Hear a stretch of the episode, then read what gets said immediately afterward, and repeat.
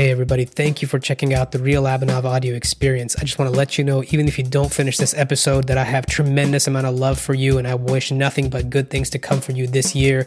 Even though we're going through a crazy crisis globally, I know that it's going to get better, and I know deep inside you do too, which is why you're here.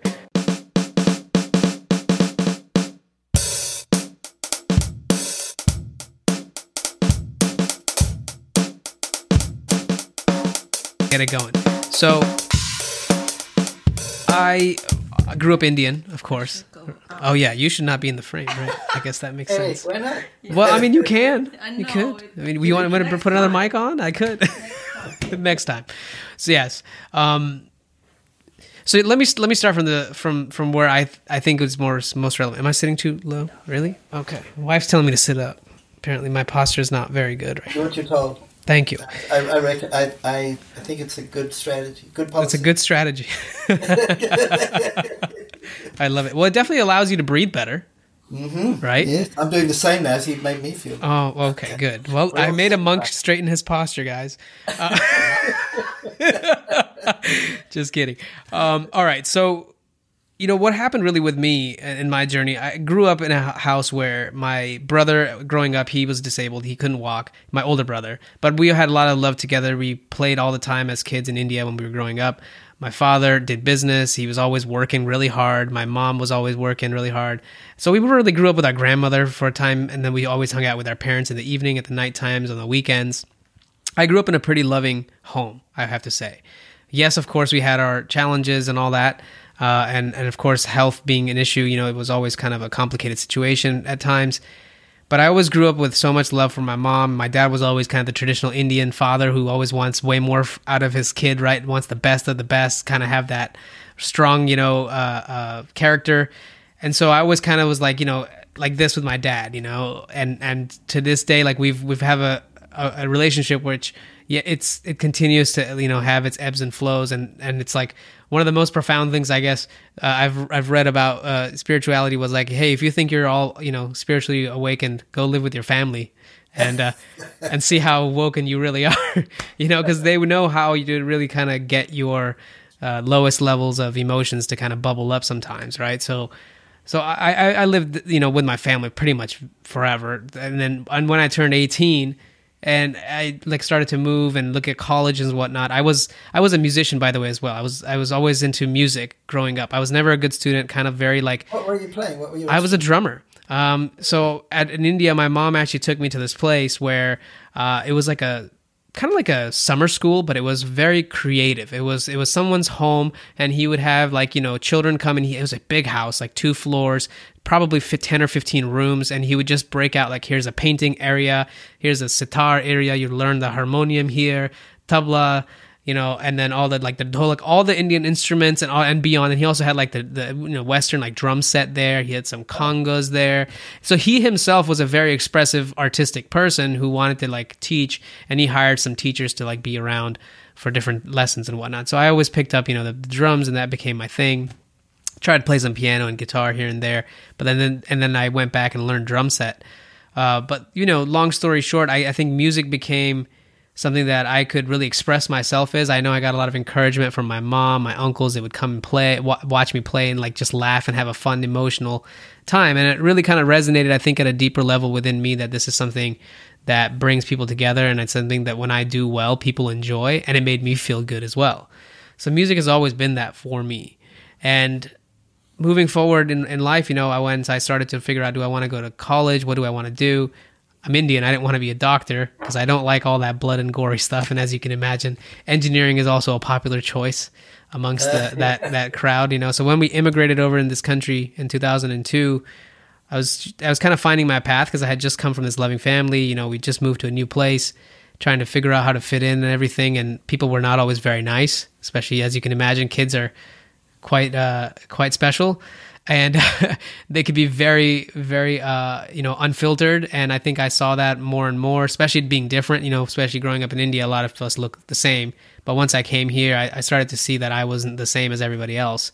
Uh, I never knew that, I guess, as it as well as I did get to learn at a younger age, going through How like old were you elementary school. I was 10 years old, I think, when i for sure moved here, but I visited in 97. I think I was maybe uh, I don't know, six or seven at the time. So I visited for a few months, and that was in the East Coast. And then we moved back, and my mom like did the necessary work to be uh, moving here to do you know a job as a nurse at the time. And then my dad, you know, he had to like kind of close some of the businesses or find different ways. And then we all immigrated completely in 2002. So I was I was 10 years old then, and uh, kind of just going through like life that way and and you know, of course, fitting in the way I could. Music still stayed a strong part because education and learning was kind of difficult for me, but I was I always did it because I knew I had to do it, and it was part of like my family always put this sort of uh, idea around me that you know me having the brother the type of brother that I had where he he was not really expected to be doing too much because of his circumstances and, and how he wasn't able to walk or anything but and has also had some learning disabilities a little bit but I would say he's very functional human being and, and quite this quite the loving soul. Uh, and in, in any room he goes, he he brightens it up, and people have nothing but good things to say. So it's it always felt weird to me that like uh, you know what life was really always about. I was always a very curious person. I would always ask questions that would either annoy certain people who didn't have the answer, uh, but I was always like that. And some people really loved that and would encourage me to continue that forward. And other people, sometimes even my fa- family, like my dad, would try to tell me, you know, to stay within a certain confined way. Otherwise, I wouldn't be able to be productive in society, like get a job and do other things. Fast forward to moving to the Bay Area, you know, I, I studied engineering. I picked that, I, so I struggled, and then I, I you know, went to community college. I was also into music at the time. So all throughout high school, I was in the band and, and doing like jazz and drumline. And I became the drum captain. And I, and I played even at like Carnegie Hall and like Anaheim Stadium and all that good stuff at some point. And music really became like my my source of excellence. I didn't have the training that I could have had, but I just intuitively picked it up. You know, it felt really close to me always. And then going through college, I didn't have the music aspect so I, I actually got into health and fitness because my, my family started to have more issues. So I used to actually compete in bodybuilding too throughout college. So I went and wanted to be like Arnold, I guess, right? Like everybody looks up to him to that for that pumping iron movie. And I, I don't know, I was on YouTube and I started watching videos and I'm like, I could, I could get bigger because I got bullied for being short and kind of get picked on. So that kind of like what became my path there. And then and then once I started to like finish my degree and compete in bodybuilding and I achieved what I thought I wanted to achieve, and I was moving in the right direction, I realized like once I left my parents' home and I moved to the Bay Area to start working and making good money, like you know over hundred thousand dollars right out the gate was pretty good for for like a 23, 24 year old. Um, you know, most money, more money than most of my friends made, which you know, and it made me feel like whoa, this is this is insane. Like I and I was on a very big high already because I had just come off of this win. You know, I was Mr. West Coast. I had just like trained my butt off. I, I can talk about that more in detail and what that taught me. I didn't know meditation at that time. And meditation came into my life after a few years of like working and making money and re- and realizing I still was very hollow and sad inside for for whatever reason. I really had to start going into that more. And that's when like I started to actually you know really start to question what is what am I doing here? Like kind of really big questions that I realized I never had answers to, and I started to listen to some uh, uh, spiritual teacher on YouTube. I had a couple of people like that used to. I used to always listen to motivational stuff like Tony Robbins and all that, right? So I was always kind of the top. Like I know how to perform well. I understood discipline and what that could get you through bodybuilding and through like just you know working hard. But like once you realize that you are not happy with that, I, I couldn't I couldn't really understand like where would I find the answers for that. And my mom, you know, she would always tell me like at that time when I was going through a lot of trouble, I was actually diagnosed to be depressed, and the doctors wanted me to see psychologists or counselors and take medication and all that and because my blood work was all funky but i chose not to because i knew that i had put myself in this place and i think part of it was just from my coming off of a bodybuilding career and as you know the, te- the testosterone level kind of goes up and down there as well sometimes so there could have been many reasons, but I felt like the universe was trying to get me to understand something at that time. And I chose to just really go into it very deeply. And that's when meditation really became something for me. I also went to Inner Engineering by Sadhguru. I'm, I'm sure you might have heard of him. Someone whispered that in my ear at a very precise moment in time where it was the right time when I thought I needed it. And so I went and signed up for it and I learned the, the, the Kriya, they initiate you. And and I had no idea if this was going to do anything for me. But just sitting there and doing it every day they they'd recommend doing it for 90 days or for for 40 days I think in a row twice a day and I think I did it for like 120 days and and I was like I just kept going and and at that time I was very depressed and I was very much unhappy with how life was but I started to at that moment shift to this to this openness again of like realizing that I don't know anything and that the the universe still can offer me so much if I'm just open to it and I'm accepting of it. And somehow like things started to change and now I'm sitting here in front of you like almost 3 years to 3 years later where my life has become a lot more in alignment with what I want to be doing and how I want to be spreading like this message around like why mental health is a real issue and why we all are not being taught some of these things that I think are very very important. And so getting in touch with you is really to connect with and kind of push forward what you've already been doing and just do it also, you know, through this incarnation as well. And and I thought it would be a perfect alignment for us because uh, uh you're a monk. well, there's a lot of this. There's some surprising commonalities there, actually. Really? Yeah. Well, I'd love to unpack those, and I know your story a little bit. I've seen your TED talk, and I and I and I wanted to really kind of dig into certain things and and I'd love for you to kind of share maybe what you found initially. Uh, you know, well, a couple of things. One was that um, you know I grew up in New Zealand. You know that. Um, and my parents were both working. I was the fourth child for four, four sons in a row, and I kind of got farmed out to my grandparents. Mm. So that really that and that had a huge impact on me. It was like it was really it was a real blessing. They they uh, they doted on me. I was like I was the center of their lives, and right. was, that suited me. So that was a big one. And then the other thing that jumped out at me was you when you were ten, you came into a, a you know an environment where you're a different color than everybody else. Right. Well, I had the same experience when I was twelve. Oh. I went to live in the Tonga Islands. My family went to live in the Tonga Islands in ah. for a year, and I was like the only white kid in my class for, for a year and um, there's only like three white kids in the entire school, and one of them's my brother. So, so um, of course, it's very different because we were the elite. We were the kind of colonial expat, you know, um, family. So it was, it was it was very different in terms of social status. But I experienced a little bit of you know, not nothing really bad, but a little bit of kind of racial discrimination from the from the receiving end, and mm-hmm. it really taught me something. I, I think, I looking back, I think this was a really valuable lesson for me to understand what it feels like to be just picked on because you're different. Right, right. And, and you're different in a way that you literally cannot do anything about. Hey guys, I just wanted to step in here real quick and let you know that we also have this full conversation live on YouTube where you can see the video of both of us talking. I tend to feel like video captures a little bit more human emotion and you get to really see what someone's reaction was to a statement. So if you're interested in checking that out, you can go to YouTube and search for Blossom Media Studio. Now let's get back to this episode. it's, not- it's almost like, you know, I guess the way I would describe it is like we we obviously live in a bubble of our thoughts and what we believe at times. Maybe not you, but most of us at times do. And I think when someone reveals something that you have maybe not been aware of or taken as seriously before and it comes to light, I think that's a real moment of like it disassembles this character and like this narrative that we might have had about ourselves because we maybe didn't look at it that way before. So it can almost be like a stunning moment in that sense.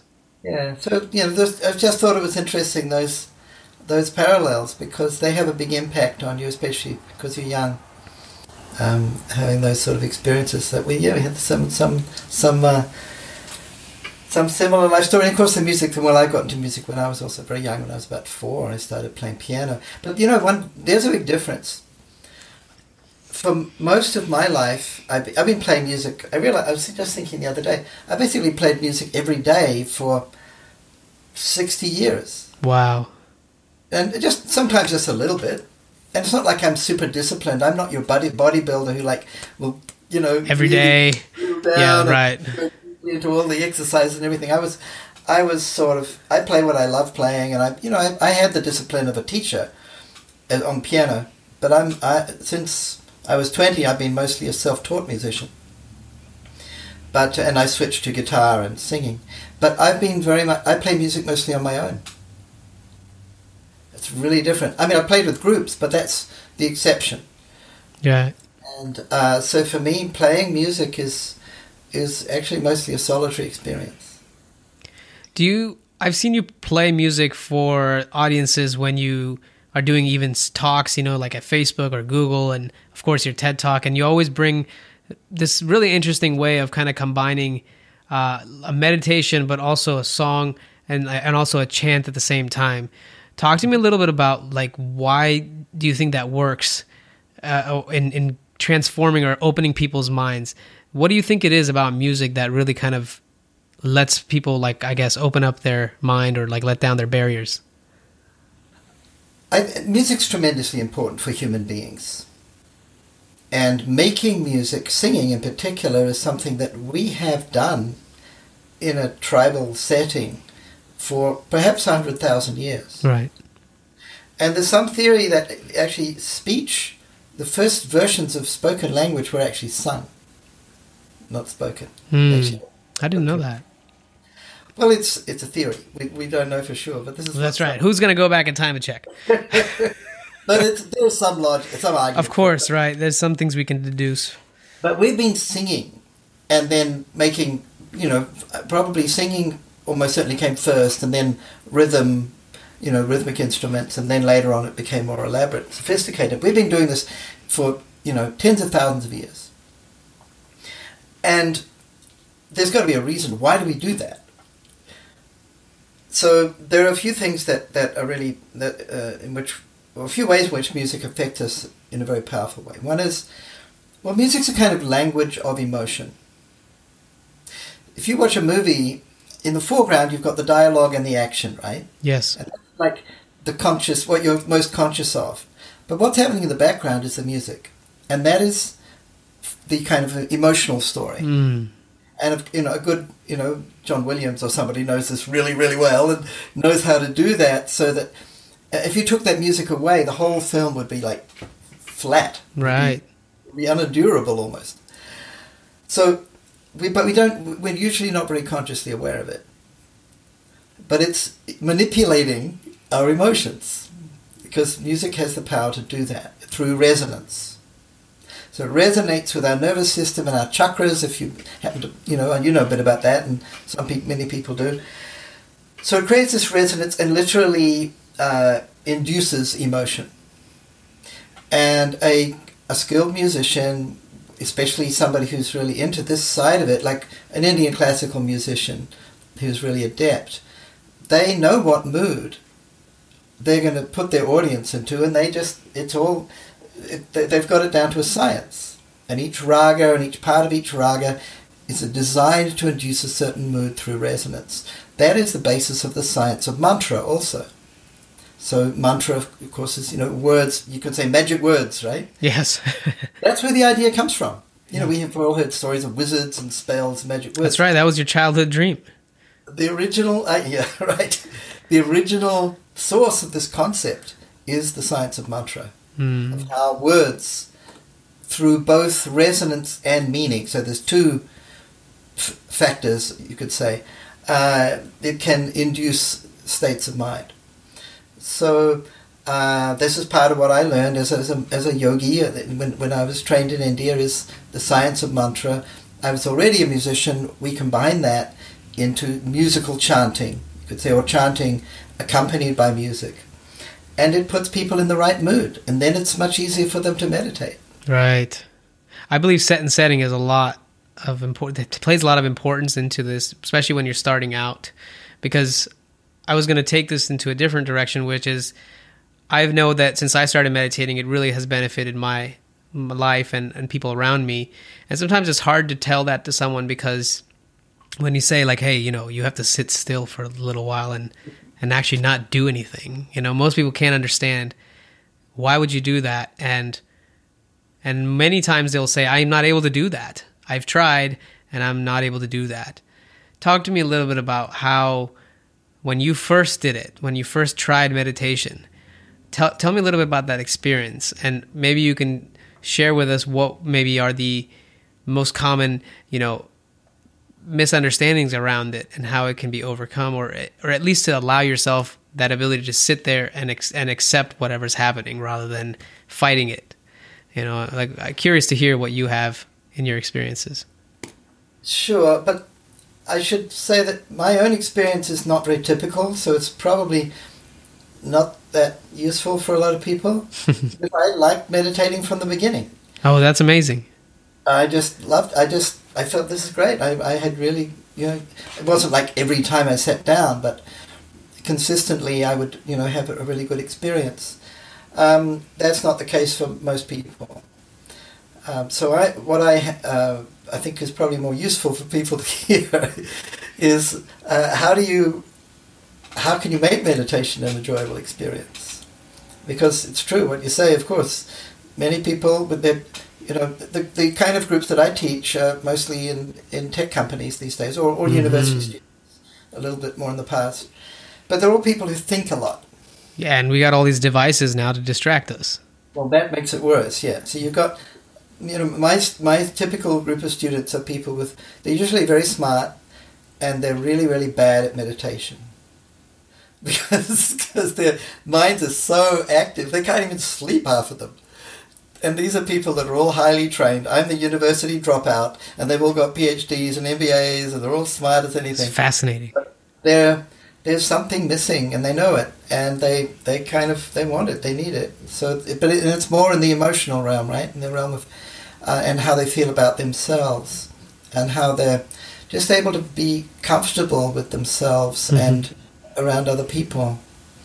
And that doesn't necessarily come from being smart and doing a lot of study. In fact, it's often the opposite. So for those kind of people, the chanting is key.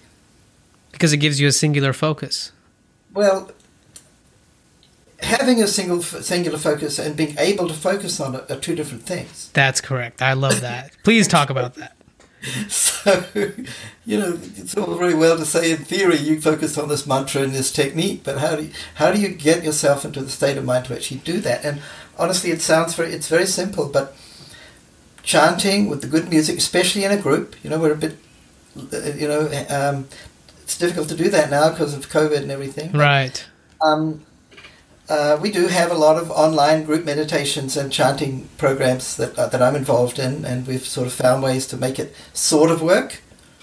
It definitely has some effect. It's not like being in the same room, uh, but it's halfway there.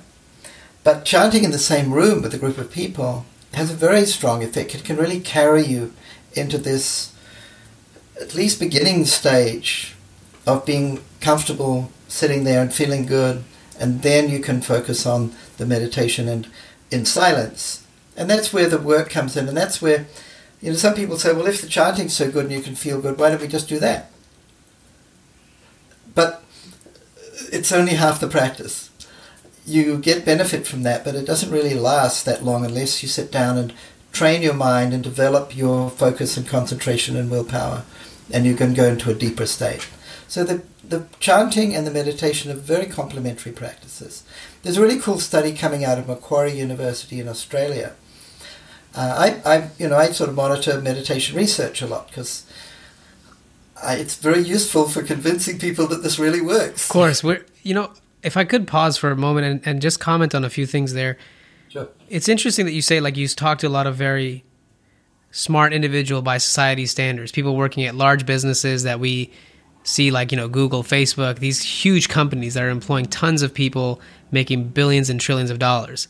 So from a cultural perspective people think that when you're of that caliber you know you must have it all. And so we aspired for that. But the problem is when you get there and this is my same experience when i moved to the bay area i felt that a lot of people were quite intelligent and brilliant but they weren't fulfilled. And they didn't have that peace and lovingness about them. They were all you know, do, do, do all the time, just computing. And, and, you know, I felt in that trap for a little bit because I, that's what I figured you had to do to survive. And I quickly, being an extremist, I guess, I, I, I took it and I realized, whoa, if I kept going like this, I'm, I'm flat. Like I don't like this at all. And so I had the good fortune, I guess, the ability to kind of fall down those, uh, you know, those darker kind of emotions and see, you know, how bad that space really is and how bad it could get because it's really you know your worst fear is as bad as you can imagine it to be it's whatever you believe in your thought process. It's how bad your mind can come up with something. It's going to be that bad. So that's what like a bad experience is. It's very subjective because your mind's using all of your techniques and tricks to get your attention. I think seeing that aspect of of our existence where whatever's happening within me is not an indication of who I am. And having that conviction is one of the hardest things to impose on any other person because they have to experientially know that. So I understand what you say about these studies coming out now around meditation and the benefits of it and like certain, you know, vibrational frequencies and chants and with the music and all. Because we've known these these things but now we live in an environment where we have to be proven these things on an intellectual level when at a natural level in a deeper way within us through evolution of human beings. This is stuff that's ingrained in us you know and we we reject it because of our our, our, our smartness I always find it really funny when I, I, read about some scientific study that they spent $10 million on and they prove that going for a walk every day is good for you. It's like we've known this, guys. Why didn't you give me the 20 million bucks? I could have told you that, you know? oh my God. Imagine, like, really, like, seriously, that that's that is quite the statement. But so much of it. But there's, there's a lot of research around into meditation. Yes. But almost none that I could find into the effects of chanting. Hmm. And I finally came across this really solid piece of research from Macquarie University near Sydney in Australia. And they're comparing chanting a mantra uh, out loud, and then, of course, they have a control group who are doing none of this. And then, they, but the second group or the third group can say they're meditating with the same mantra. So they're basically saying, okay, we're going to have the the chanting the mantra and then the silent repetition of the mantra and try and see the difference. And you know, they were using um, uh, you know, uh, what you say? Um, uh, I don't think they were using fMRI. They were using um, a couple of different types of scans, and of course measuring brain waves. And their conclusion very clearly was that yeah, both of these these practices are really beneficial in terms of helping people feel more relaxed, and and and um, they were actually tasked with trying to address the epidemic of depression mm suicide in Australia. So this was funded by the government because there's a kind of psychological health, mental health crisis in Australia. Even today, I think globally. Oh, globally, yeah, absolutely. Yeah. So, but the interesting thing that I found, and I kind of expected this, but I was, it was interesting to see it validated. They found that the effect was more pronounced in the people doing the chanting than in the people doing the silent meditation. Now, it's from teaching this and for so long, it's pretty easy to understand why, because the the subjects were all beginners, and it's harder to meditate and try and concentrate than it is to chant out loud. That's kind of easy. Mm-hmm. But when someone's sitting there, supposed to be repeating the mantra silently, most of them aren't. Most of the time, they're sitting there and their mind's wandering all over the place. So they're not actually meditating at all. They might be doing a few seconds of meditation and then two minutes of random thinking and then another two, you know, 30 seconds of meditation and then they're off again. So the effect is not very strong until you get good at it. Mm. And then it goes much deeper than the chanting practice. But for beginners, the chanting is actually more powerful. I would say what I found very interesting in my journey was the power of introspection, which I learned from uh, who I call my my teacher was his name is Mooji. I don't know if you're familiar with him. I know I've heard of and his work. He's really has this, and he learned from uh, another spiritual teacher known by Papaji in India. I don't know if you're familiar with his work, but really the the core of it really is just to question what your I is, your I am, like what is it pointing to, right? Yeah, and and kind of like I'd like to break this down with you because I think there could be some interesting, you know, conversation around this, which is a lot of times we I'm able to speak from this place now, but I wasn't able to talk like this, I would say, a few years back, because I was just simply not aware of of who I fully am. and part of it is like understanding whenever we say like I am this person or that or I am happy or I am sad, what part of you is it that's happy or sad? Mm-hmm. and and really like having a solid answer for that, not just a well, it's me, can't you see? And it's kind of like not it's not deep enough because we most of the times don't carry the weight in our words when we speak them. We tend to just speak the words that they you know that seem fit. A lot of times in the moment as we're speaking, we might not even be aware of the next word that's about to come out and the way it's going to and we don't fully actualize the weight of it. So I guess what I'm trying to say is is like having introspection as a tool to see to always kind of be a mirror to to check like who who am I believing myself to be. Uh, and and the reason I'm kind of talking around this topic is because in my experience this brought me actually to something you mentioned earlier around poetry. A lot of poetry is dodging and and bringing like to life these deeper things that we know but can't quite put into words. And and I think part of introspection or using this ability to question who you are can bring you to that place where you're just just enjoy like you you you you realize that you don't know a lot of things but you're okay with it because that's how it's always been and you've just been caught up in some sort of character or some idea so strongly that you got distracted from seeing that uh, your pure being, I guess. Like, help help you know elaborate about that if there is anything that comes from you. Well, this yeah, well, I think this is a very important central concept to not just to meditation, but to life, to li- to existence. I mean, that's really what I'm here to talk about. it's not a new idea. I mean, you know, who was it, Plato or Aristotle, or, or they all kind of there was a succession of guru disciple there, right? So, sure. Yes. Um, but I think it was Aristotle. He said, you know, talked about knowing yourself, know thyself and all that kind of thing. So this is an old philosophical idea, and of course, a lot of Greek philosophy was influenced by Indian philosophy. And um, so we're not the first people to be asking this question. That's what I came to figure out. I thought I was the only one. One time I had such a bad mental breakdown about this. I was like, how is it that nobody has figured out who we are, where we came from, and why we're here, and what we're supposed to be doing. And everybody has an idea, and no one really knows. And everyone's just okay with the fact that we don't know, but we have created these other ideas around like, if you do this study or if you study this, this is what the things tell us. But really, though, really, really, really, we have no idea.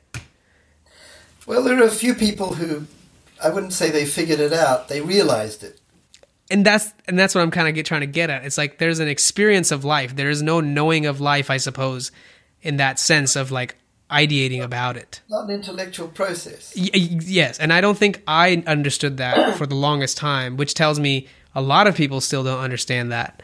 Well, I, you know, I'm living in this this Silicon Valley culture. Intellect is rated, or you know, rationality and they think that that equal, equals science, but that's actually completely incorrect. Uh, but this idea of rationality and reasoning power, and you know, paying twenty-three-year-old engineers a crazy amount of money, is, is that's that's what's valued. Is that analytical ability? But actually, that's the least. That's not the most powerful ability that we have mm. in, within ourselves a lot of the greatest scientists, obviously the one who gets cited all the time, of course, is Einstein, talk about the power of intuition and how that is much more important than intellect or rationality in the discovery of new ideas. And he talks about that like 50 different times that I know about. And so do many other great scientific pioneers and thinkers, and of course, great musicians and all of these sort of more people that are usually associated more with intuition. But it's also it's the found it's basically it's the basis of all new discovery is intuition and people are a little bit scared or skeptical about the idea because they don't understand what it is and there it gets associated with a lot of weird woo woo stuff that maybe really maybe um, just wrong. Excuse me. Intuition, to me, my understanding of intuition is something like this. It's, it's a direct knowing. This is one of the dictionary definitions. It's a direct knowing of something. Mm. Without having to go through some intellectual process to get there, or even a subconscious intellectual process, which is what is happening when you're speaking, and you don't have to figure out that study the laws of grammar and before you can say something. It's right. all happening literally subconsciously. That's not what I'm talking about. That's your internal computer. All right? But below that, or deeper than that, you've got this intuitive power that enables you to just come up with something directly. And this is what, you know, I've got books full of scientists talking about this stuff. That, that you know, I discovered that, you know, or in dreams, like, you know, the guy who just came up with the periodic table of elements, um, Vasily Mendeleev, he dreamed the sort of final pieces of the periodic table of elements. He didn't figure it out rationally. The same with the, the, the, the, the structure of the carbon molecule.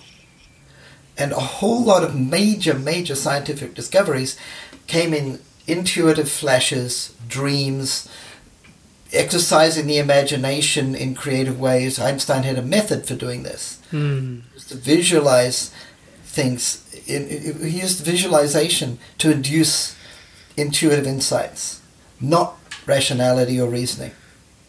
And but the ultimate intuition that we know the thing that we know directly and we know for sure and we don't know how we know it is knowing that we exist.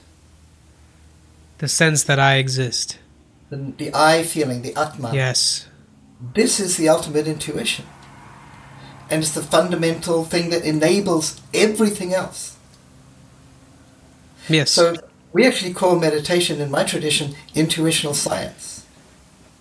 Because it's the process or method through which we can shift our sense of identity from the ego and all of these emotions and worries and past and regrets and hopes and dreams to this sense of existence which is constant.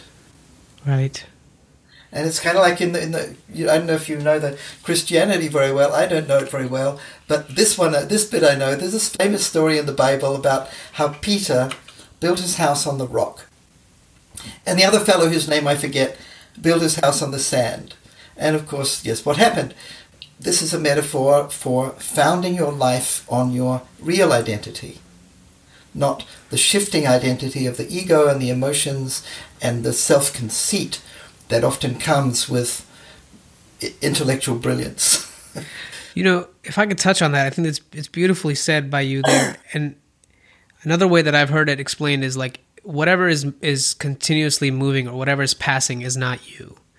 Yeah. So what what is it that remains when everything is gone or when everything is left? And and I think really one of the I have two questions around this actually, but one of the challenges that I think that I know I face and other people face is yes, it's all it's all well and good that you can become, let's say, aware of of, of who you are, maybe for a moment in time, and then you you don't quite know what to do with it because not a lot of us are really given guidance around. Like you could have a very explosive experience of of like really not understanding, you know, what just happened, and then you could your mind can make up ideas around it and then you start to maybe like imagine things about what that could be and and how like you know maybe you're god or whatever it is and mm-hmm. and, and and all sorts of things where i'm taking this is part of the the, the dilemma that i've had and I, and at times when i'm very much involved in in uh, like the life the day-to-day life i can lose sight of if i'm not on my practice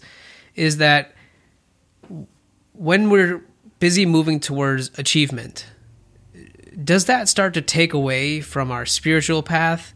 Is there a beautiful cohesion? Because I tend to find that like even people that are very hardworking, kind, generous, loving, nice people who mean well in what they do have have the have had experiences of like profound, you know, unity and understand their place at times, but then still tend to revert back at times into this you know what what what is going on? Why are things aren't working out for me? And help me understand from your perspective and having done you know your work and as a, as a monk and everything else like what what would you tell someone like that? And how would how would they start to maybe break that down? Well the first thing i want to say is i'm still figuring this out. But well, thank you for your honesty. there's a few things that i've understood one is that it's really important to get guidance because we lack perspective on ourselves. And it's very, very easy to develop delusions especially delusions of grandeur. Sure. Yes. You and this I, this is very common actually that people have spiritual experiences, maybe some kind of epiphany, and it maybe it can happen in different ways. A common way, of course, is through something like LSD or some sort of drug, right? That was my other question, actually. Oh, so we'll talk about that next. but um, but people can people might have some moment of insight or illumination, but it's temporary. Right. And then you come back to your, your normal ego perspective, but you know that this other perspective exists, but it doesn't mean you still have it. You're just thinking about the memory of it. Just have the memory of it. Yes. It's opened a door, as um, Aldous Huxley would say. It's it's opened a door, um, but it doesn't take you through. I call it like you've seen behind the curtain, but you're Yeah. still on the stage and you're still trying to figure out how do I get behind the curtain. That's right. That's that's that's the, the spiritual life is, is living in that situation. Mm. There's a beautiful talk by um, Jim Carrey of all people, I, I think I know what you're referring to. and he talks about you know at least I know where I want to go. Right? Yeah. Sort of like he has this experience and it comes and it goes, and you know he, he can't stay there. He doesn't know how to remain there, but he knows he has the he has an idea of the goal, and that is tremendously important. So I find that very helpful.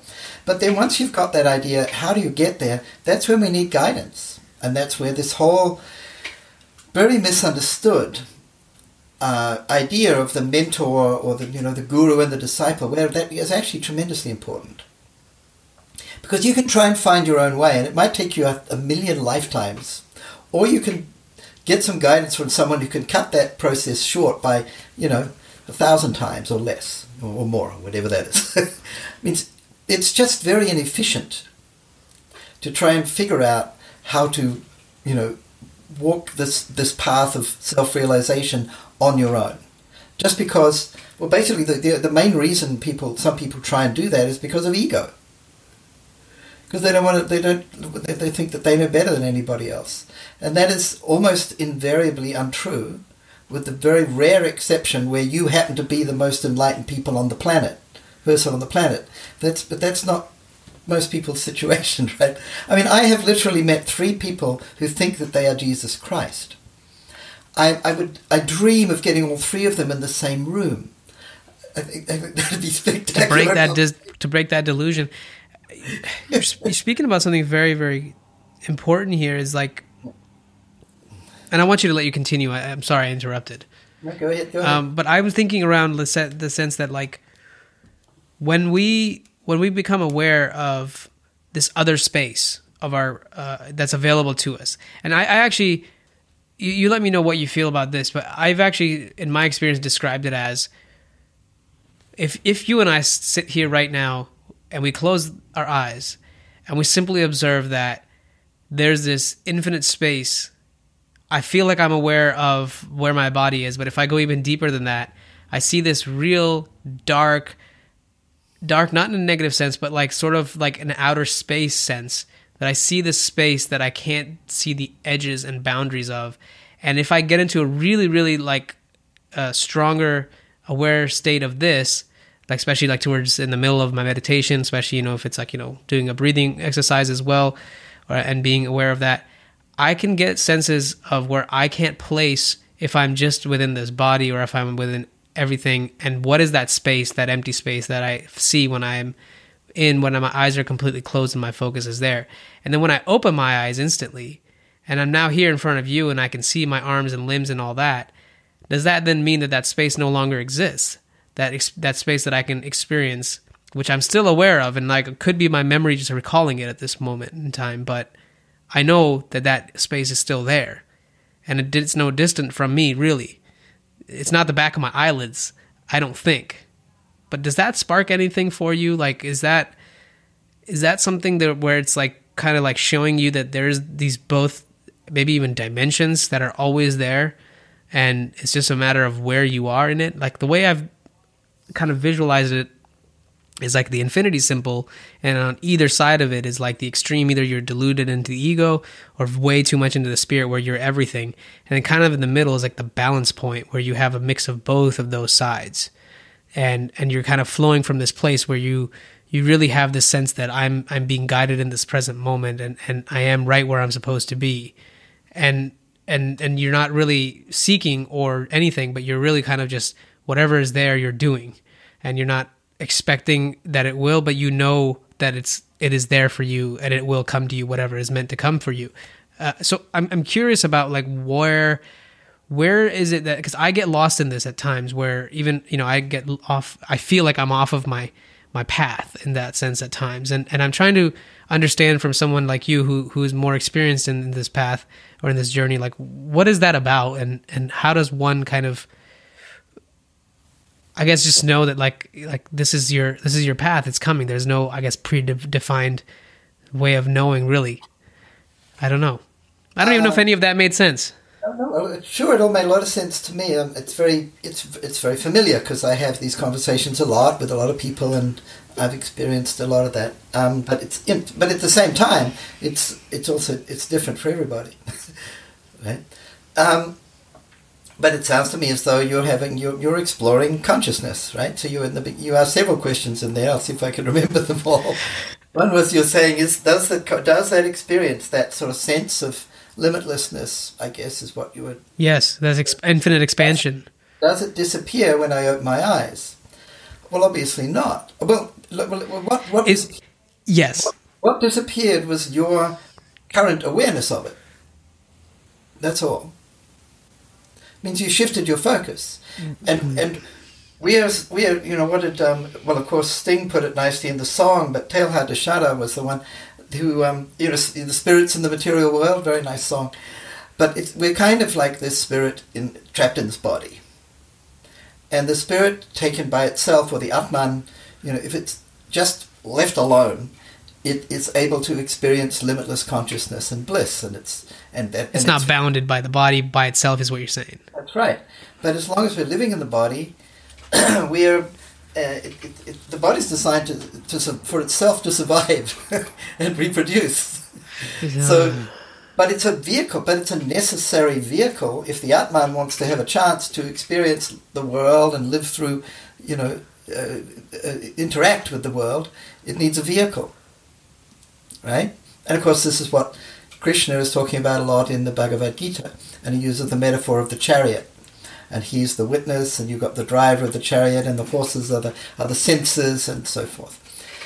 So we have this kind of, you think of it, you're a computer engineer, think of it as the body and the senses in particular are the interface with the world. Right.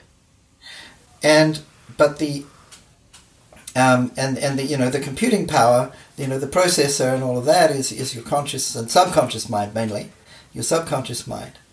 Behind that, there is something else, and that is you could say well there's layers, but behind behind. What's behind, the ultimate backdrop? backdrop? Is Atman. Yes. Right, the pure consciousness, the I, the original I feeling that doesn't change and we but we what this i and that's the thing that enables you to experience anything right it's constantly even in your dreaming it's it's active right so that's the entity that's experiencing all of this right now. And the, the, the weird thing is your atman and my atman are just reflections of the same paramatma the supreme yes yes. Consciousness.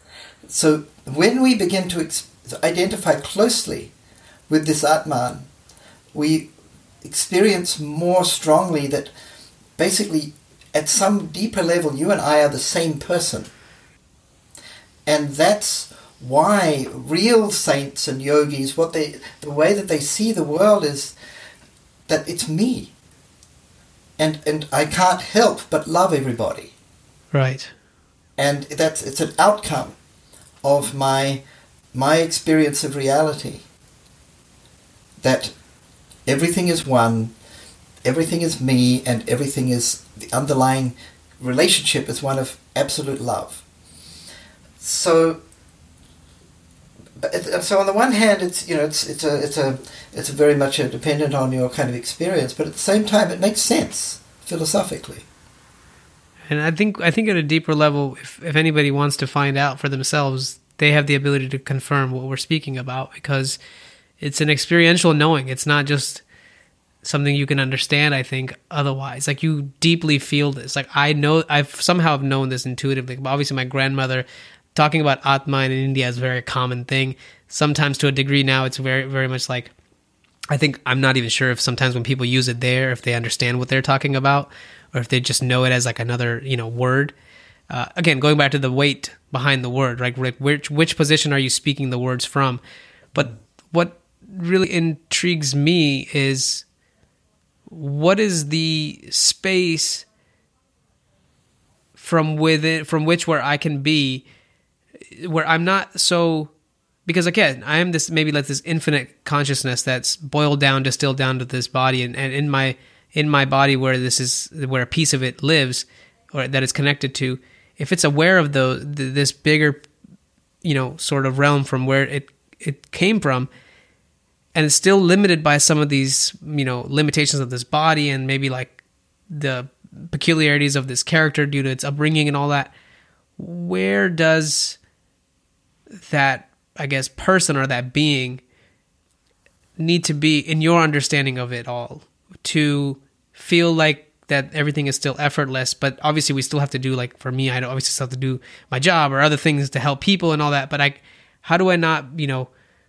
uh, lose sight of that? Of course i can continuously remind myself but is there another way or is it just that that your practice and your meditation and everything that you do over time just maybe becomes a stronger connection to that space the only other metaphor i have of this is from bodybuilding is when you, we always talked about mind to muscle connection because if I were to completely close my eyes, I and I don't see anything, especially if I'm working out certain body parts. How do I know I'm actually moving that specific muscle? Like I have no idea unless I can very much be in tune with all the sensations. So that's kind of exploring the senses, the sensory system or the nervous system, and how it's mapped to the different parts of your body.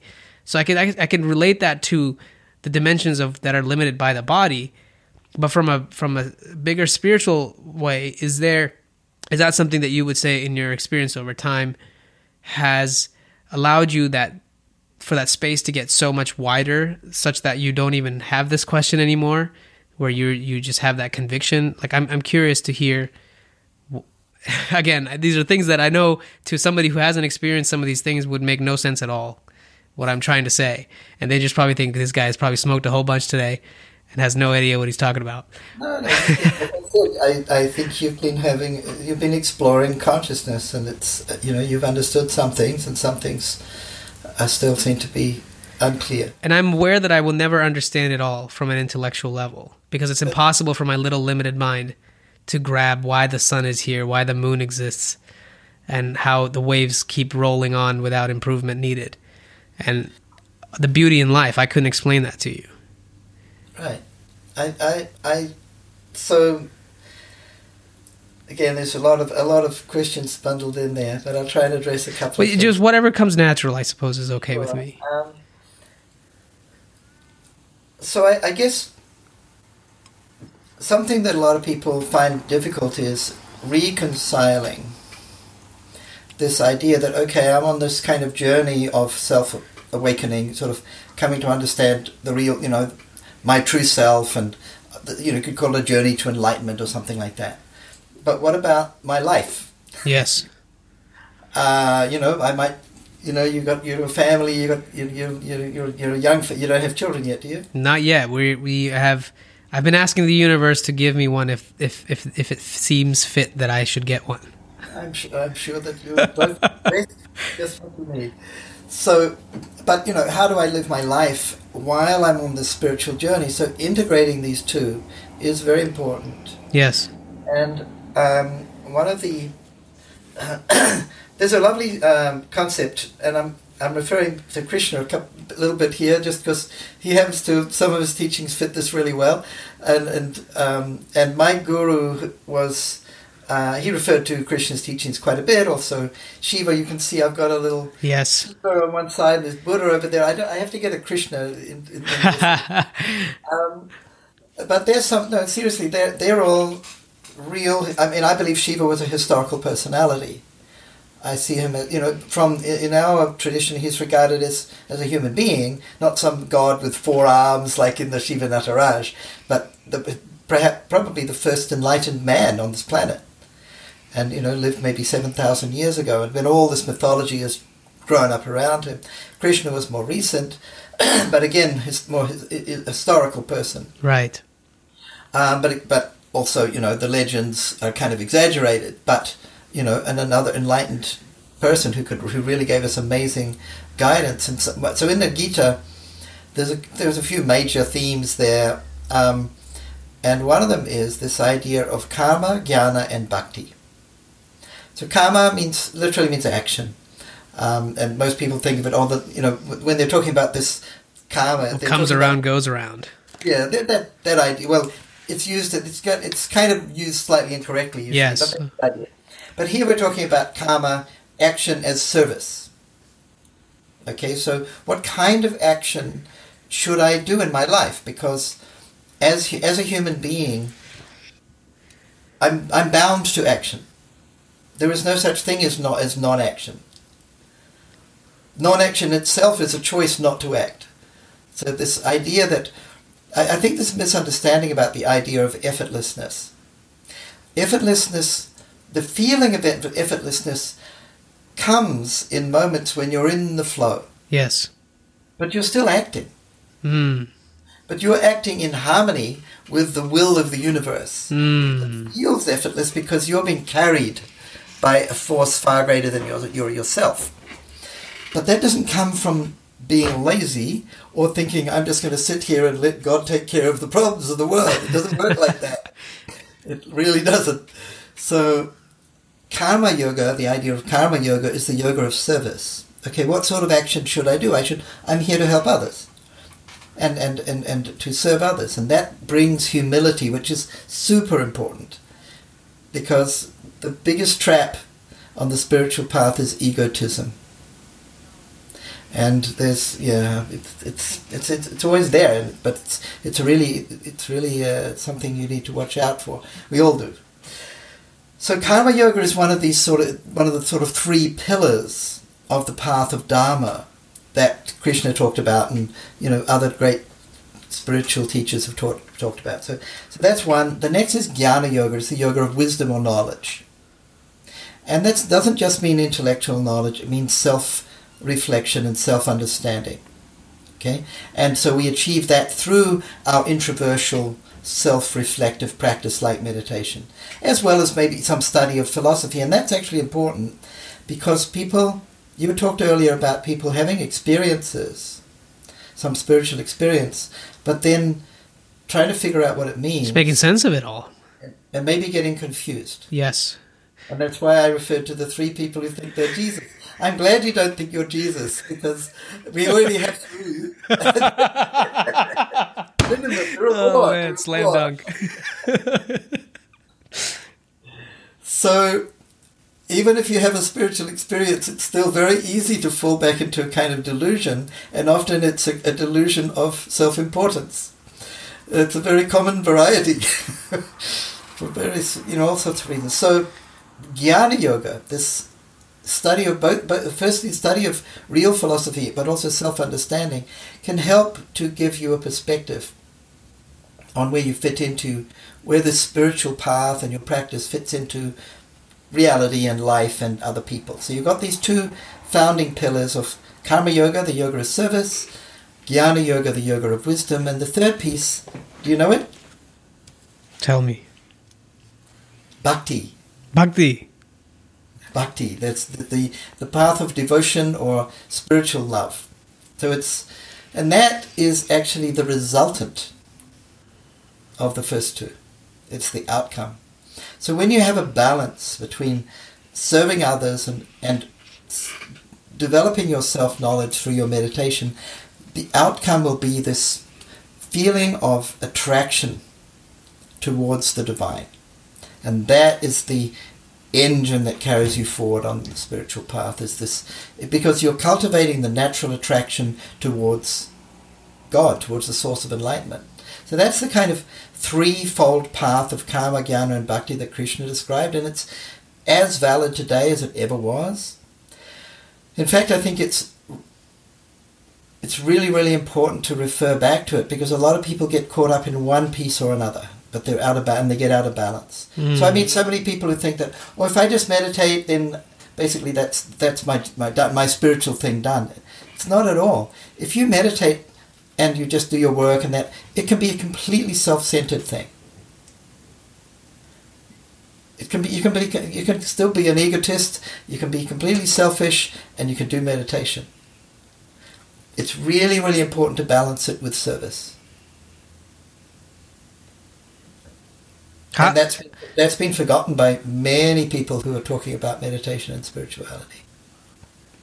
And when you mean service, is it generally around what is it that naturally is calling you to serve versus like you know how some people I know people that are like I'm going to go do serve in this church and that church and I know they have no they're not on the right path because I think they're just looking for an affirmation at that stage. Service is another word that needs redefining. Yeah. It's really helping people in a way that's actually going to make them to help help them in the way they need, not in the way you think they right.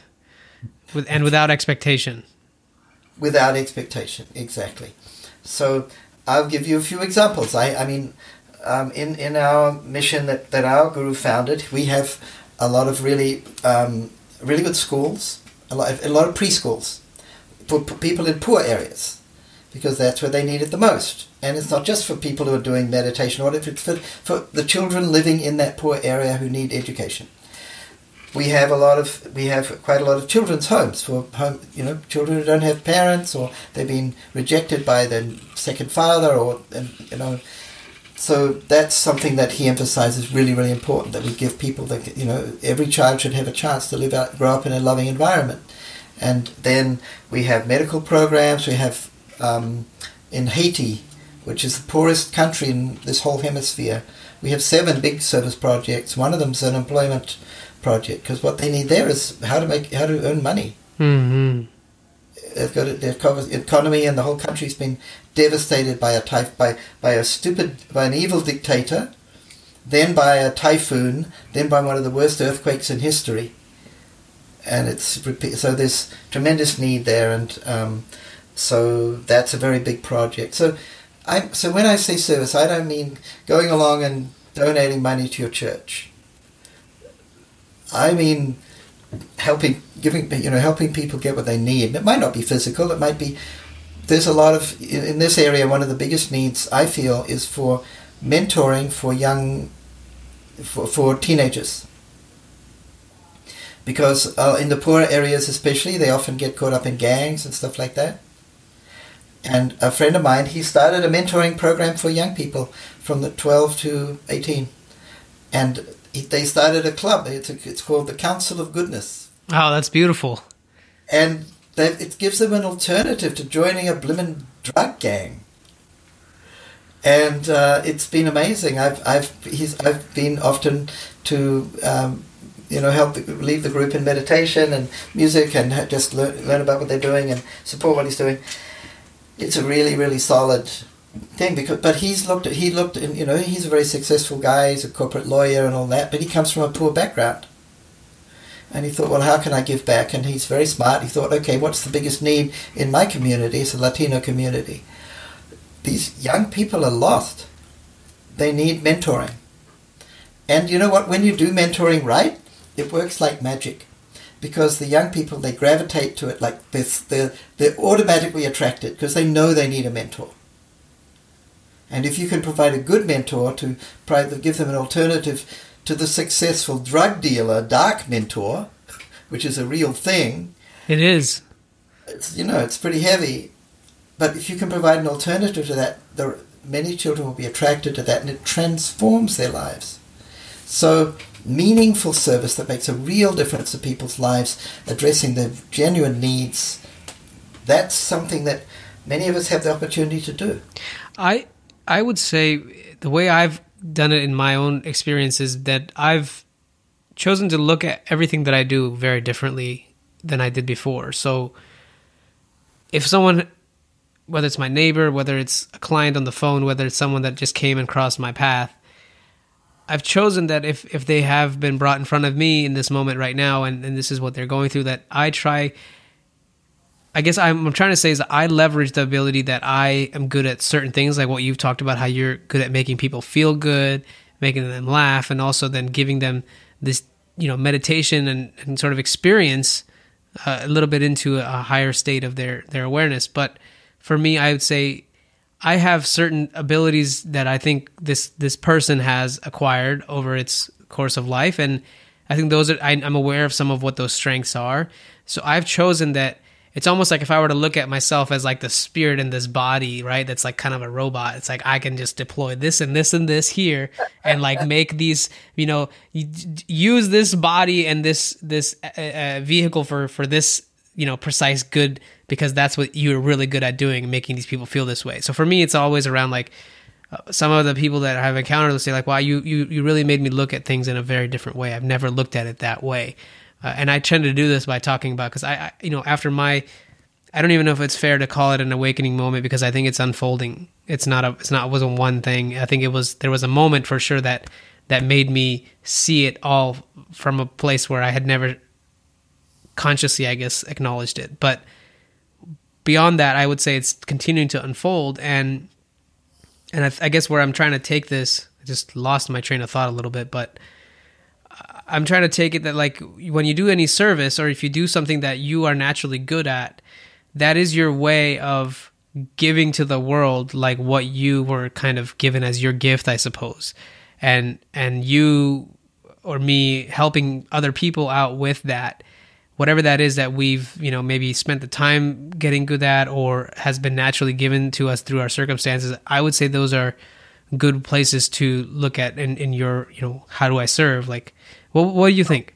Well, of course, you've got to, you've got to find a match, right? Yeah. So you, okay, where's the need? There's a million needs out there. Mm, yes. All right. Which one is the one that I'm drawn to, that I can relate to, and which one is where I can actually use whatever knowledge, skills, and resources I have to really make an impact? Yeah, yes. of course, those are all factors in figuring out the best place to focus. And I had a neat. Um, I'll give you a nice example of that. One of my students at, at, when I was teaching at UC Berkeley, I had all the really these wonderful students. I love them, and one of them was a young woman. She's from a Latina background, and she, she was studying communications, and she was um, sort of it was like training to be like a newsreader or something like that. Like me, uh, you know, and she was yes. very charismatic and great, good speaker and, and very outgoing, and, and, and she was you know really great. I think of her as a kid. She was she was twenty or something, twenty one or something. But she came to me after we'd been, you know, doing this program. I, I around a three month, uh, you know, whole semester program there, and I get to know the students pretty well. Uh-huh. And sometimes we'd go, they'd come on a weekend retreat, and you know, we really um, talked a lot. And she said, "Dada, you know, I'm, now I'm a bit confused because I feel like I want to, you know, this whole." course we've done, it's awakened in me a really a desire to do something to help poor people in Costa Rica, or you know, she speaks Spanish and she's from her family from Mexico, so she was sort of thinking I'd like to do some kind of meaningful service in one of the poorer Latin Latin countries. She said, but I, I feel like this what I'm studying in the university here is, com- a complete waste of time. I mean, what are, who needs another newsreader? You know, what's the point? And I said, well, you know, that's very you know it's it's really amazing. I'm so happy that you're thinking like that to do something that'll really have, you know make a, a mark on the world and really help people. But this what you're learning is a valuable skill. You could be you know directing documentaries on how to you know bringing public attention attention to issues of poverty that really need addressing. You can you can apply that skill in all sorts of ways and she sort of realized it and thought, oh, okay, she had thought of that, you know, it would have dawned on her anyway, right? But it's, we shouldn't think that, that the skills that we've learned can only be used in one way. They can be used in many different ways. Mm-hmm. Skills become tools, and it's how you use them. And then sometimes you have to learn a new one. I might yeah. have to learn Zoom because I, you know, I do a lot of teaching with, and you did too. yeah, we had to learn it today again. you know, there are some things you can learn pretty quickly. Some things yes takes a lot longer. I only have two directions that I can think of taking this. One of them is going back to your days of wanting to be a rock star and tying that in into the spiritual path. Well, and the and the and the odd parallel that I'm going to bring is, you know, obviously rock stars are notoriously known for taking a whole bunch of drugs and partying and all that. I want to not all of them agreed. And i would say in a parallel space you know sometimes i've seen this misunderstanding or maybe misguidance around the fact that of course there's things like i'm sure you're familiar with psychedelics uh, being in the bay area you know pioneering certain things like nootropics and how to optimize everything. They found ways to you know microdose psychedelics. That was happening when i was up there like 2014 15 and and it was kind it of ama- say that again? It hasn't stopped and it hasn't stopped and it continues to evolve. And my point really with this question really uh, to you dada is where do you see the value of of i guess maybe let me share what i i, I believe about it. I think that there is if you're if you're if you're ripe enough or in the seeking mode already and things have already started to kind of crumble for you and you're ready for your like you know freedom in that sense i think in that moment certain psychedelics or, or even marijuana at certain degrees in doses i know can help people experience something very directly which is which is maybe sometimes more difficult for people to start with meditation. Not to say that one is better than the other necessarily because obviously meditation is not a drug habit. Um, depends how you look at it right? And so it really can change your perspective. But what would you say around like how uh, and I know in Indian culture, of course, like there's been plant medicine used, and in so many other cultures, it's been used to help people actualize or see uh, the the sort of, I guess, open their mind more. You know, what would you say about about that and how that plays into our current like climate of of consciousness and and is that something do you think is a complete like waste or do you think there's any value in it or you know what what would you say or do you prefer not to speak about it it's okay too i'm quite comfortable speaking about it so i had a couple of lsd experiences myself a long time ago and they definitely helped to open my eyes to a new way of seeing things but the most important real well i had a number of realizations the second time i took lsd and the first thing that was very clear to me was that I should never take drugs again. Hmm. How so? Because I understood intuitively that it's extremely dangerous and risky and it's not necessary. Hmm. So that's the first thing I always emphasize to people. I say, yeah, you can get, you might be lucky and not do you some damage to your mind. I know people who've literally destroyed their minds with psychedelics. So I'm extremely cautionary about it. I, I, basically say I never recommend it. There may be some circumstances as a part of some therapy where you're actually seeing a psych- psychiatrist who understands these things really well and might be using very tiny amounts. It may be useful for somebody who's completely stuck in a deep depression or something like that. Maybe, but I don't know enough about it to to to say. But outside of that context, I would never recommend them. Mm. And the reason is because I've seen the destructive power of hallucinogenics, and also and the the I, I've I've met a lot of people who've taken a lot of drugs, and it usually doesn't end well. Right. But there's there are quite a few examples where it did open somebody's eyes to the possibility of something of another way, of some sort of self-disciplined way to pursue the spiritual path, and that's actually the context in which hallucinogens and you know psych- psychotropic plants have been used, as you say, in many many different cultures, especially all the shamanistic traditions. Right. So how do they use peyote or ayahuasca or psilocybin mushrooms or whatever? It was typically when when I would say that there was a responsible way to use it. I mean, there were there were crazy ways to, that psilocybin was used in Europe. The berserker Viking warriors used to take a whole bunch of mushrooms and tear all the clothes off and rush into battle and basically kill everyone they could. So they would use it to induce a kind of psychosis. This was a tradition amongst the Vikings. They would use it to induce a very deadly sort of battle frenzy, where they would become fearless. And people were terrified of these guys, but that was it was not something I recommend. Okay. so yeah, these drugs are very powerful. They can be used in different ways, but some ways are responsible and constructive, and some ways maybe not. So I would say that when the shamans were using these sort of substances in a, in a responsible way. It was when they would have somebody who was really stuck and unable to see beyond their sort of limited everyday sort of state of mind, and they would use it to give them a, an experience in a very measured way, and and um, and that they, they would realize, oh, there is some, there is another level of experience of, of my of my inner self. It's like I call it another layer to the cake.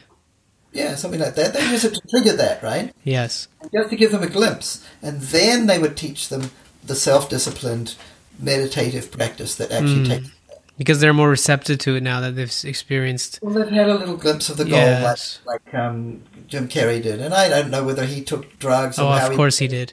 Uh, looks to me like yeah, probably. Yeah. Well, I can only share what I've experienced, and and uh, I don't usually talk about this because I don't ever want to promote drug use. Well, I'm exactly the same way. I don't I don't want to promote it. Yeah. I can't gonna deny that I benefited from it. Yes, and and but I'd never recommend it. I would say, in my experience, I haven't done any hard psychedelics. I've experimented a little bit with um, DMT, and I've experimented with.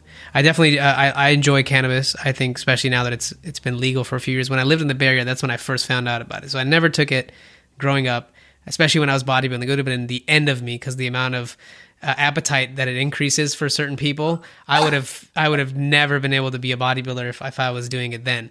So different tangent. Um, the point is though, like I've noticed well, one of the first, I guess, major experiences for me was under under like a, a, you know having to smoke something and then like having to sit there and and I watched one of uh, Mooji's satsangs where he's doing you know the deeper introspection where he's guiding you to see you know who you are and in his pointings and it really like because I had always kind of you know and it just kind of clicked and and after that i was kind of messed up for like about two or three days. I couldn't make sense of it. Mm-hmm. I, I, like the whole thing broke. I remember at the time mimi and i were doing long distance. I was in the bay area. She was in southern san diego. And so we didn't see each other every day uh, but we talked a lot on the phone and we used you know vo- video calls and all that. I remember vividly that day. That day to me is still imprinted so heavily. Uh, there's been a few moments like that i can name where where the entire ex- like structure of what I believed completely broke. And and in that moment I had a very difficult time not like understanding why we were arguing about something or she was like upset about something that happened in her life. And I was like can't you see? Like can't can't you see that that doesn't matter? That it doesn't exist? Because I was in a whole different layer uh, uh, like from that cake analogy. I was up there and most people were here and I couldn't communicate. I, I felt like I was communicating to, to, to make no sense, almost sounding like I was crazy. But I would say in my experiences, it can be used to a degree if, again, if you're ready and if you are already in that path, granted you're a responsible adult and you have all your, you know, things straightened out for the most part and you're not irresponsible in that sense. It can be a very good uh, in my experience, a separator. Like it shows you the, the the the it brings to foreground what's been in the background. If that makes sense. Like I'm able to see immediately that ah I'm way really attached into this character, and now that allows the room to to have other things kind of come and go and be seeing that more effortlessly. But then it also allows this this ability to get more dissolved into it too. So there are definitely, you know, it's a double edged sword in a, on a hundred percent. Like you, I know people that even in myself sometimes like accidentally one time I consumed a lot of edibles and I had this crazy experience where for about a day and a half, I, I like, I literally, my contemplative questions were, I don't know who I am. What am I supposed to be doing here? And what should I be doing here? And I couldn't get past it. And all I heard were different voices in my mind. And it, and the only thing that really calmed me down was like this uh, recognition of the love in my life and the moments that I remembered from you know being a kid and, and being loved and my breath and realizing that the only thing that I could know for sure was that I had this breath in my body. I didn't have any other idea of what I was for for a long long period of time. After that, I've definitely changed my methods drastically, but I, am just highlighting this to show like I do think there is a place for it, but I don't condone it to to the average person who thinks you know, in a casual setting that you're just going to get some benefit out of it. like that. Like so, I, I do see the you know the disclaimer there to be quite important because um, we live. I mean, we're both in California, as you know. It's like one of the most recreationally used substances here now for the last year or so. It's it's insane. Like it's it's everywhere. Um, but at the same time, like I'm trying to think and, and be very realistic and honest about it. Is like I don't think it's entirely bad because I I do believe that more people could find a way to open up due to this. Uh, it's, it's, better than alcohol in my opinion because I don't think alcohol ever gives you any spiritual experiences. But some substance like this, since it is a plant-based derivative, and I do think it has some benefits, we do have a endocannabinoid system, which makes sense that if if that's what you know our cannabinoids are what's in the plant, and they're helping induce these certain experiences, which I have to say, I've gotten some of the same highs meditating or just being in a very hyper oxygenated state uh, towards like an, an exercise or a meditative you know environment. So I have to say that there are certainly like those states that you can achieve outside of these substances, but like it unlocks this level, especially. So I, I'm trying to say like I've I believe there is some balance with them that I don't think they're completely useless um, and should be avoided entirely. But I do think that there is for those uh, uh, that I know, like I, I've recommended them to some of the very responsible people that I know who've been like scientists who just can't seem to think past their logical self. And I'm like, well, try a little, uh, little bit of this, and maybe you'll start to see a little differently. And they have, not in an irresponsible way, but they were starting to see that okay, I have this other side, and now they're starting to like do some other practices towards it. So I just wanted to leave it at that, and um, kind of like talk about just that for a moment. And um, to I, I could keep talking to you all day. You were right in the beginning of this call that you really you're very easy to talk to, which is quite surprising to me because a lot of times when we think about a monk, we would think like somebody who's very proper and renounced to like the normal day to day life, but you're for some reason very approachable. And my, mom, my mom used to say, I remember she told me once when she found I, I, I kind of I love living in the world, doing fun things, and I just think that this is all you know um, has its has its purpose. But I uh, I used to run a meditation skiing retreat every year. Meditation skiing retreat sounds amazing. A group about twenty of us would go into the Swiss Alps, and we'd nice place like Zermatt, and we'd we'd wake up in the morning and all you know do our yoga and meditation and chant and have a nice vegetarian breakfast and we go and ski all day and come back and do the whole meditation thing all over again and collapse. We do that for a week and it was a fantastic experience. So I, I think there are things in the world that are, you know, they're they're they're, they're good. They're, they're they're it's very wholesome, you know. And I I I'm, I'm into scuba diving and music, and I had a kind of taste of fame, which was kind of interesting, but not all it's cracked up to be. And my mum once said that, "Oh, you're not a proper monk. You're a yuppie monk." was pretty funny. She was always she. My mother was good. She used to always give me good perspectives on, on my life. No, but I think that um, I I know I never really related to the idea of a monk who kind of sits and pretends to be serious all day in some boring monastery. That's not my. That's not me. You know. I love you for being true to who you are. And this is the last question I have, and I don't usually. Uh, I I think you're the most appropriate person to maybe ask this to at this stage. Is okay. you know like well at least I want to know your perspective. Like what is at this stage in life, like in your journey, like what is your philosophy of life? Like you know why do you think we're all here on this journey? Like what what would you sum it up to be for you? Well, I think we're here to connect to the source of love within ourselves and to express it in our lives mm. in the most effective way and helpful way possible. I couldn't agree more. My answer to that question is you are peace and love, but just forgot. And uh, it's pretty much the, the game, right? Like we always forget. You know, the peace comes from within, the love comes from within.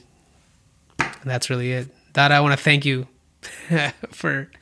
I don't know how long it's been we've been talking. It feels like it's only been a moment. A long time but it's uh, it's been really, really, really enjoyable for me. I hope it was enjoyable for you.